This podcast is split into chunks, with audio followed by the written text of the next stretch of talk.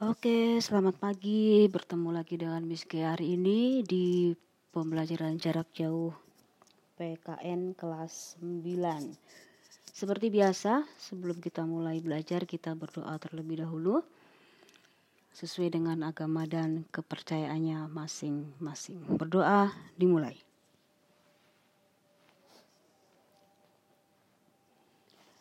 Selesai? Ya, untuk hari ini kita akan belajar materi lanjutan kemarin, tetapi dengan judul materi yang baru.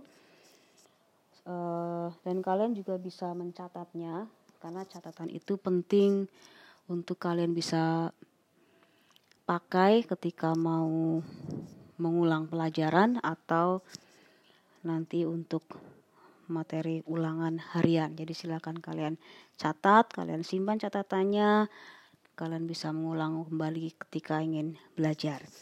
Nah, untuk materi hari ini kita akan berbicara tentang dinamika nilai-nilai Pancasila sesuai dengan perkembangan zaman. Misulang materi hari ini tentang dinamika nilai-nilai Pancasila sesuai dengan perkembangan zaman. Untuk info kewarganegaraan mungkin kalian pernah mendengar yang namanya istilah ideologi ya. Ideologi itu apa sih?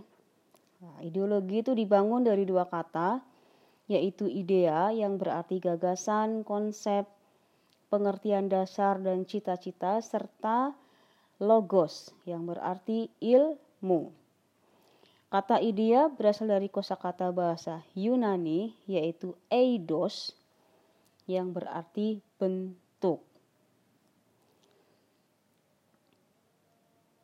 Di samping itu ada juga kata idein. Idein yang artinya melihat.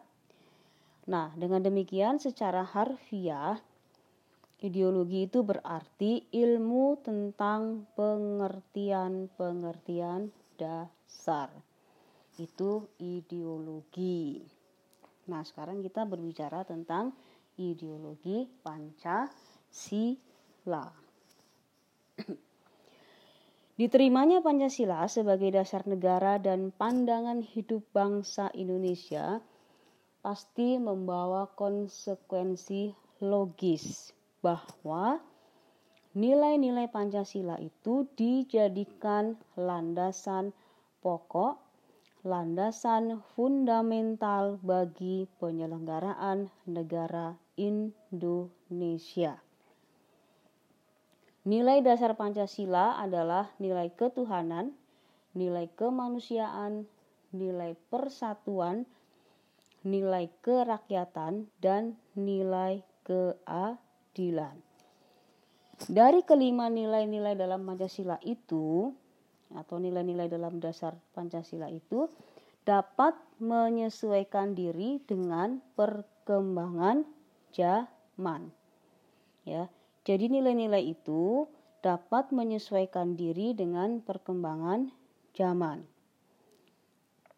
Artinya nilai-nilai tersebut tetap dapat diterapkan dalam berbagai kehidupan bangsa dari masa ke masa. Hal inilah yang terjadi pada Pancasila. Sehingga Pancasila kemudian dijadikan atau merupakan ideologi yang bersifat terbuka atau sering disebut sebagai ideologi terbuka. Jadi sifat Pancasila adalah ideologi terbuka. Apa itu ideologi terbuka? Nah, itu nanti akan kita pelajari bersama. Oke ya, siap sudah ya? Oke, yang pertama, hakikat ideologi terbuka. Ada beberapa tokoh yang memberikan definisi tentang ideologi terbuka. Kalau di buku cetak halaman 14 sampai 15 itu ada berapa itu ada 7 definisi ideologi terbuka.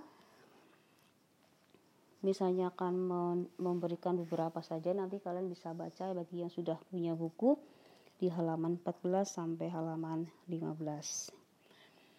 Definisi yang pertama dari seorang pakar bernama Suryanto Puspo Wardoyo mengemukakan bahwa ideologi merupakan konsep pengetahuan dan nilai yang secara keseluruhan menjadi landasan bagi seseorang atau masyarakat untuk memahami jagat raya dan bumi seisinya serta menentukan sikap dasar untuk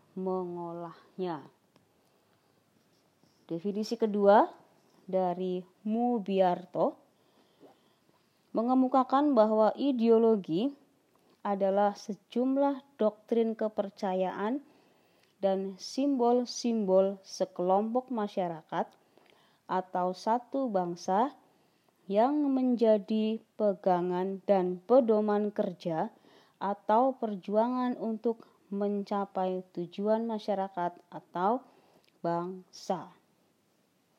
Definisi ketiga dari Franz Magnus Suseno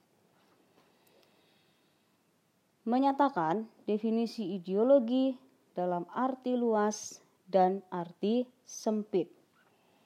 Dalam arti luas, ideologi sebagai segala kelompok cita-cita, nilai-nilai dasar, dan keyakinan-keyakinan yang dijunjung tinggi sebagai pedoman normatif.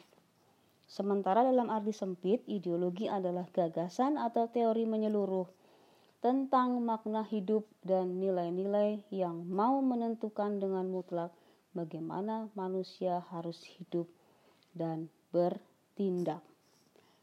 Kemudian menurut ensiklopedia populer politik pembangunan Pancasila menyatakan bahwa ideologi merupakan cabang filsafat yang mendasari ilmu-ilmu seperti sosiologi, etika, dan politik. Menurut Kamus Besar Bahasa Indonesia, ideologi diartikan sebagai kumpulan konsep bersistem yang dijadikan asas pendapat yang memberikan arah dan tujuan untuk kelangsungan hidup, cara berpikir seseorang atau golongan. Itu beberapa definisi tentang ideologi. Nah, sebagai ideologi negara, Pancasila juga merupakan gagasan atau ide-ide yang dijadikan sebagai pedoman atau dijadikan sebagai arah dalam mencapai cita-cita bangsa. Setiap bangsa itu pasti punya ideologi. Ya, setiap bangsa pasti punya ideologi dan ideologinya itu berbeda. Tidak sama. Satu bangsa dengan bangsa yang lain itu ideologinya tidak sama karena disesuaikan dengan nilai-nilai yang ada di dalam kehidupan bangsa dan negara itu sendiri.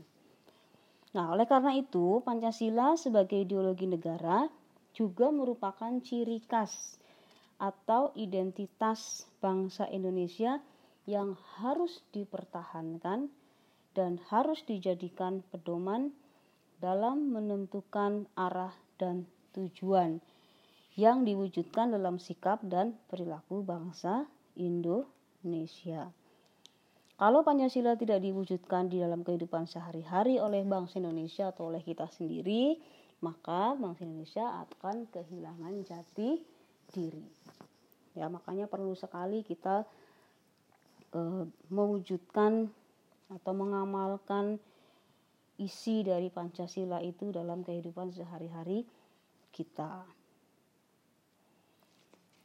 Nah, kaitannya dengan ideologi terbuka itu apa? Sebagai sebuah sistem pemikiran, ideologi itu pasti wajar jika mengambil sumber dari pandangan dan falsafah hidup bangsa. Hal itu akan membuat ideologi bisa berkembang sesuai dengan perkembangan masyarakat dan kecerdasan kehidupan bangsa. Karena apa? Setiap kehidupan masyarakat itu pasti akan terjadi yang namanya perubahan. Tidak mungkin masyarakat itu stuck gitu ya. Tidak mungkin masyarakat itu tidak berubah. Pasti mengalami perubahan. Nah, sama juga dengan ideologi itu juga bisa mengalami perubahan, bisa mengalami perkembangan sesuai dengan perkembangan masyarakatnya, sesuai dengan perkembangan kecerdasan masyarakatnya. Nah, dalam hal ini ideologi itu yang disebut sebagai ideologi terbuka. Karena apa? Karena dengan e, terbuka itu maka senantiasa mendorong terjadinya perkembangan pemikiran-pemikiran baru. Itu ya. Jadi ideologi yang bersifat terbuka itu akan mendorong terjadinya perkembangan pemikiran baru. Pemikiran baru tentang apa? Ya tentang ideologi itu sendiri. Tanpa harus kehilangan jati diri. Jadi ideologi itu boleh berkembang tetapi tidak menghilangkan jati diri bangsa. Ya, jadi nilai dasarnya itu tidak berubah. Ya, tidak berubah. Kondisi ini kemudian akan menjadi berbeda sekali jika ideologi tersebut berakar pada nilai-nilai yang berasal dari luar bangsanya. Ya. Atau dengan kata lain ideologi itu bersifat tertutup. Kalau ideologi yang tertutup atau ideologi yang berasal dari luar bangsanya sendiri itu pasti akan sulit berubah. Karena kita mengadopsi dari luar tapi kalau ideologi terbuka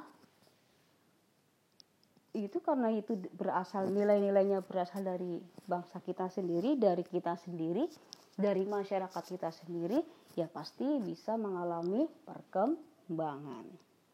Ya, jadi itu yang dimaksud dengan ideologi terbuka. Ciri khasnya apa dari ideologi terbuka?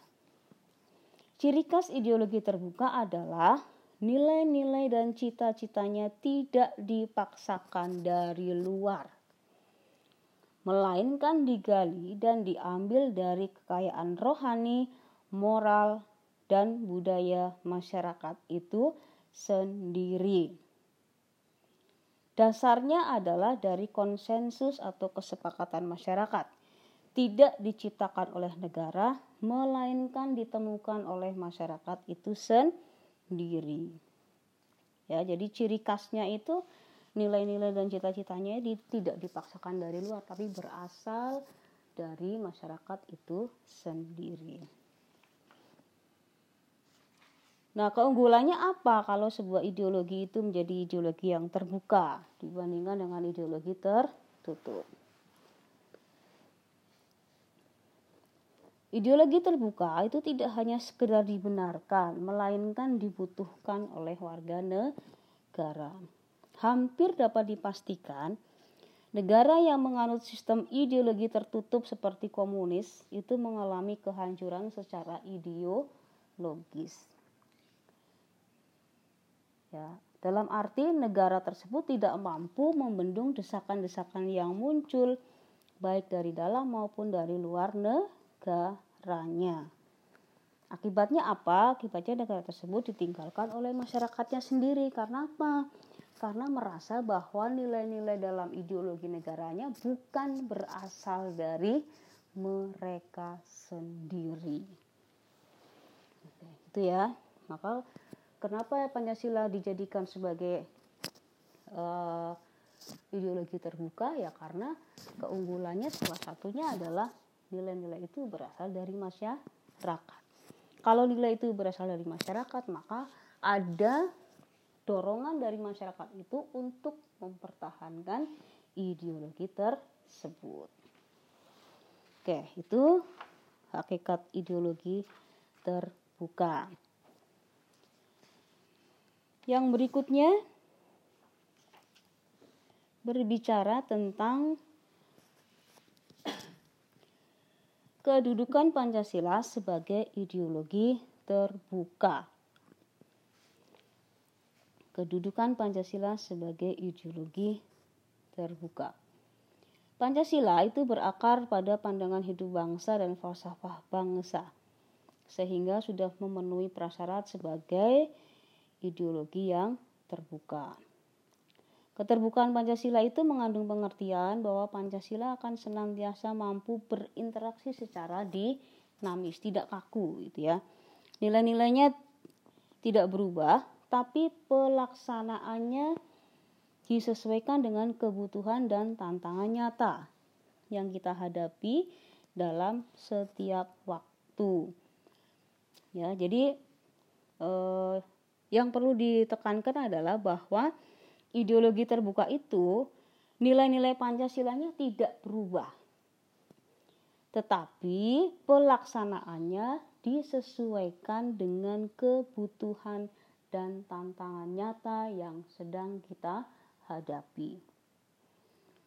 Tuh ya, jadi hal ini dimaksudkan untuk menegaskan bahwa ideologi Pancasila itu bersifat aktual, dinamis, antisipatif, serta senantiasa menyesuaikan dengan perkembangan zaman ilmu pengetahuan, teknologi, dan dinamika aspirasi masyarakat.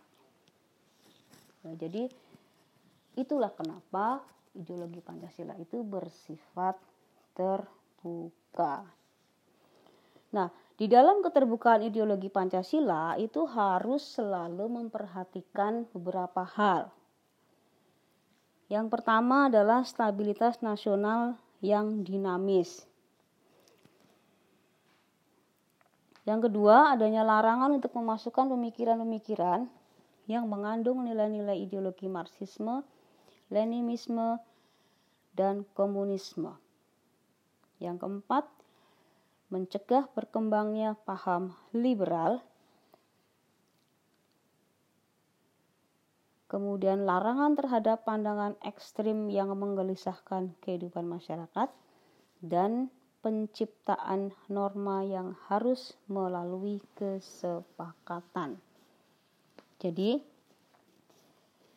Eh, ada lima hal yang harus dilakukan atau harus diperhatikan dalam keterbukaan ideologi Pancasila. Berdasarkan uraian di atas, keterbukaan ideologi Pancasila itu mengandung nilai-nilai sebagai berikut.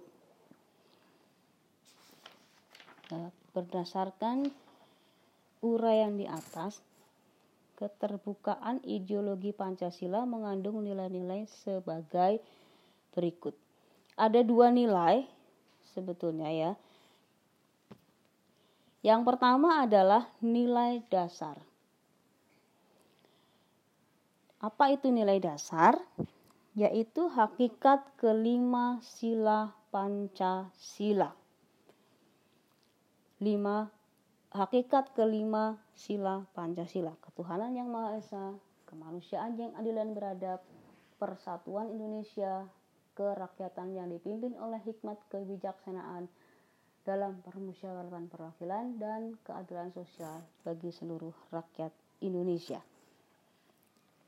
Di dalam perwujudan nilai-nilai dasar Pancasila itu terdapat beberapa nilai dasar.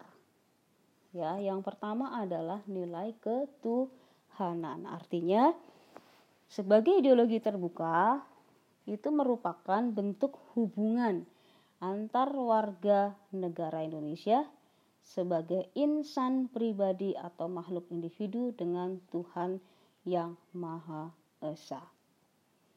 Hal itu dibuktikan dengan pemelukan salah satu agama yang diakui atau menganut aliran kepercayaan tertentu terhadap Tuhan yang Maha Esa. Yang kedua adalah nilai kemanusiaan dalam Pancasila. Diwujudkan dalam bentuk hubungan warga negara Indonesia dengan sesama manusia sebagai insan sosial. Yang ketiga adalah nilai persatuan dalam Pancasila diwujudkan dalam bentuk hubungan warga negara Indonesia dengan bangsa dan negaranya sebagai insan politik. Di sini setiap warga negara dituntut untuk mentaati seluruh peraturan yang dibuat oleh negara sebagai wujud rasa cinta tanah air. Yang keempat, nilai kerakyatan dalam Pancasila diwujudkan dalam bentuk hubungan warga negara Indonesia dengan kekuasaan dan pemerintahan sebagai pemegang kedaulatan rakyat. Warga negara memiliki hak dan kewajiban untuk ikut serta di dalam pemerintahan. Dan nilai dasar yang kelima adalah nilai keadilan. Diwujudkan dalam hubungan warga negara Indonesia dengan kesejahteraan serta keadilan dalam kehidupan bermasyarakat, berbangsa, dan bernegara. Itu e, perwujudan nilai dasar Pancasila sebagai ideologi terbuka ya. Kemudian nilai yang kedua kalau nilai yang pertama tadi adalah nilai dasar nilai yang kedua adalah nilai instrumental apa itu nilai instrumental Nilai instrumental ini sebagai penjabaran dari nilai-nilai dasar ideologi Pancasila yang berupa peraturan perundang-undangan dan lembaga pelaksanaannya. Jadi misalnya ada undang-undang dasar, ada ketetapan MPR, ada undang-undang, ada peraturan pemerintah, ada perpu dan lain-lain. Itu masuk ke dalam nilai instrumental. Nilai instrumental ini dapat disesuaikan dengan perkembangan zaman dan aspirasi masyarakat berdasarkan nilai-nilai Pancasila.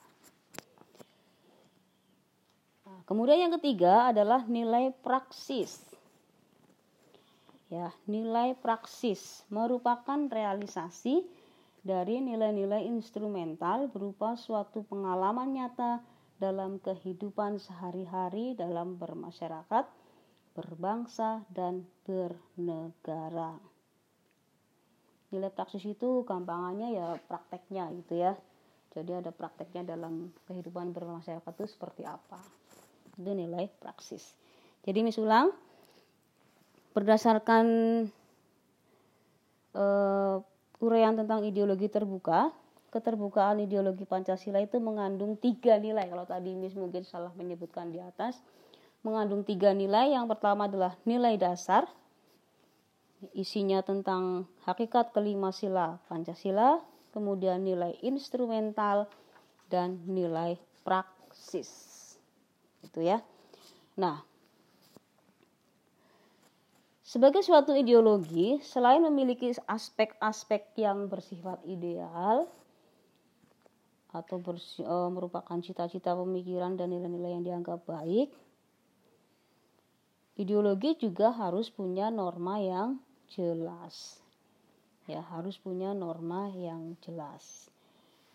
Hal ini dikarenakan suatu ideologi harus mampu direalisasikan sebagai e, sesuatu yang ada dalam kehidupan nyata. Jadi bukan hanya konsep, tetapi bisa bisa diterapkan di dalam kehidupan nyata. Oleh karena itu, Pancasila sebagai ideologi terbuka secara struktural memiliki tiga dimensi. Apa tiga dimensi itu? Ketiga dimensi Pancasila itu yang pertama adalah dimensi idealisme.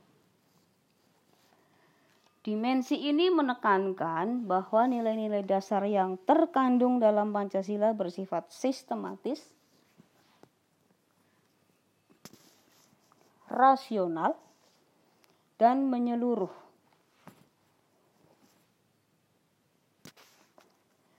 Itu ada hakikatnya bersumber pada filsafat Pancasila. Ya, jadi dimensi idealisme menekankan pada nilai-nilai dasar yang terkandung dalam Pancasila itu bersifat sistematis, rasional, dan menyeluruh pada hakikatnya bersumber pada filsafat Pancasila. Yang kedua adalah dimensi normatif. Mengandung pengertian bahwa nilai-nilai yang terkandung dalam Pancasila perlu dijabarkan dalam suatu sistem norma Artinya Pancasila terkandung dalam pembukaan UUD 1945 yang merupakan tertib hukum tertinggi dalam NKRI. Ya, atau Pancasila mampu dijabarkan di dalam langkah-langkah yang bersifat operasional. Maka perlu punya norma dan aturan yang jelas. Ada aturan yang jelas, ya, ada normanya. Dan yang terakhir, dimensi realitas. Dimensi ini mengandung makna bahwa semua ideologi harus mampu mencerminkan realitas kehidupan yang berkembang dalam masyarakat. Pancasila itu sendiri punya keluasan yang memungkinkan adanya perkembangan atau pengembangan pemikiran-pemikiran baru yang relevan dengan dirinya tanpa mengingkari atau menghilangkan hakikat yang terkandung dalam nilai dasarnya. Oleh karena itu, Pancasila harus mampu dijabarkan dalam kehidupan masyarakatnya secara nyata baik dalam kehidupan sehari-hari maupun penyelenggaraan negara. Nah, itu eh, ketiga dimensi Pancasila khususnya eh, Pancasila sebagai ideologi terbuka yaitu dimensi idealisme, dimensi normatif dan dimensi realitas. Oke, untuk materi hari ini ini cukupkan sampai sekian. Untuk materi minggu depan eh, misalkan adakan ulangan karena materi bab 1 untuk kelas 9 ini lumayan banyak. Jadi kalau ulangannya dilakukan satu bab itu materinya terlalu banyak. Jadi ini lakukan satu eh, bab pertama ini ada dua kali ulangan. Nah untuk minggu depan kita ulangan yang pertama. Materinya dari uh, materi anchor hari ini dan materi anchor dua minggu yang lalu ya jadi Materi ulangan untuk minggu depan itu tentang Pancasila dari masa ke masa dan dinamika nilai-nilai Pancasila sesuai dengan perkembangan zaman. Silakan kalian persiapkan dengan baik. Soalnya ada 5 esai. Nanti teknis pelaksanaannya akan Miss bagikan uh, pada pada saat jam pelajaran PKN minggu depan. Nah, untuk tugas puzzle yang sudah mengirimkan itu nilainya sudah Miss. Kembalikan ke kalian kalian bisa lihat kalian bisa cek dapat nilai berapa. Bagi yang nilainya di bawah 78 atau yang belum mengumpulkan silahkan kalian perbaiki dan kalian upload kembali jawabannya ya sebagai bentuk remedial. Oke ya. Mudah-mudahan penjelasan hari ini jelas, bisa kalian terima, bisa kalian pahami dan ulangan untuk minggu depan bisa berjalan dengan lancar. Terima kasih untuk perhatiannya. Sampai jumpa lagi minggu depan. Selamat siang.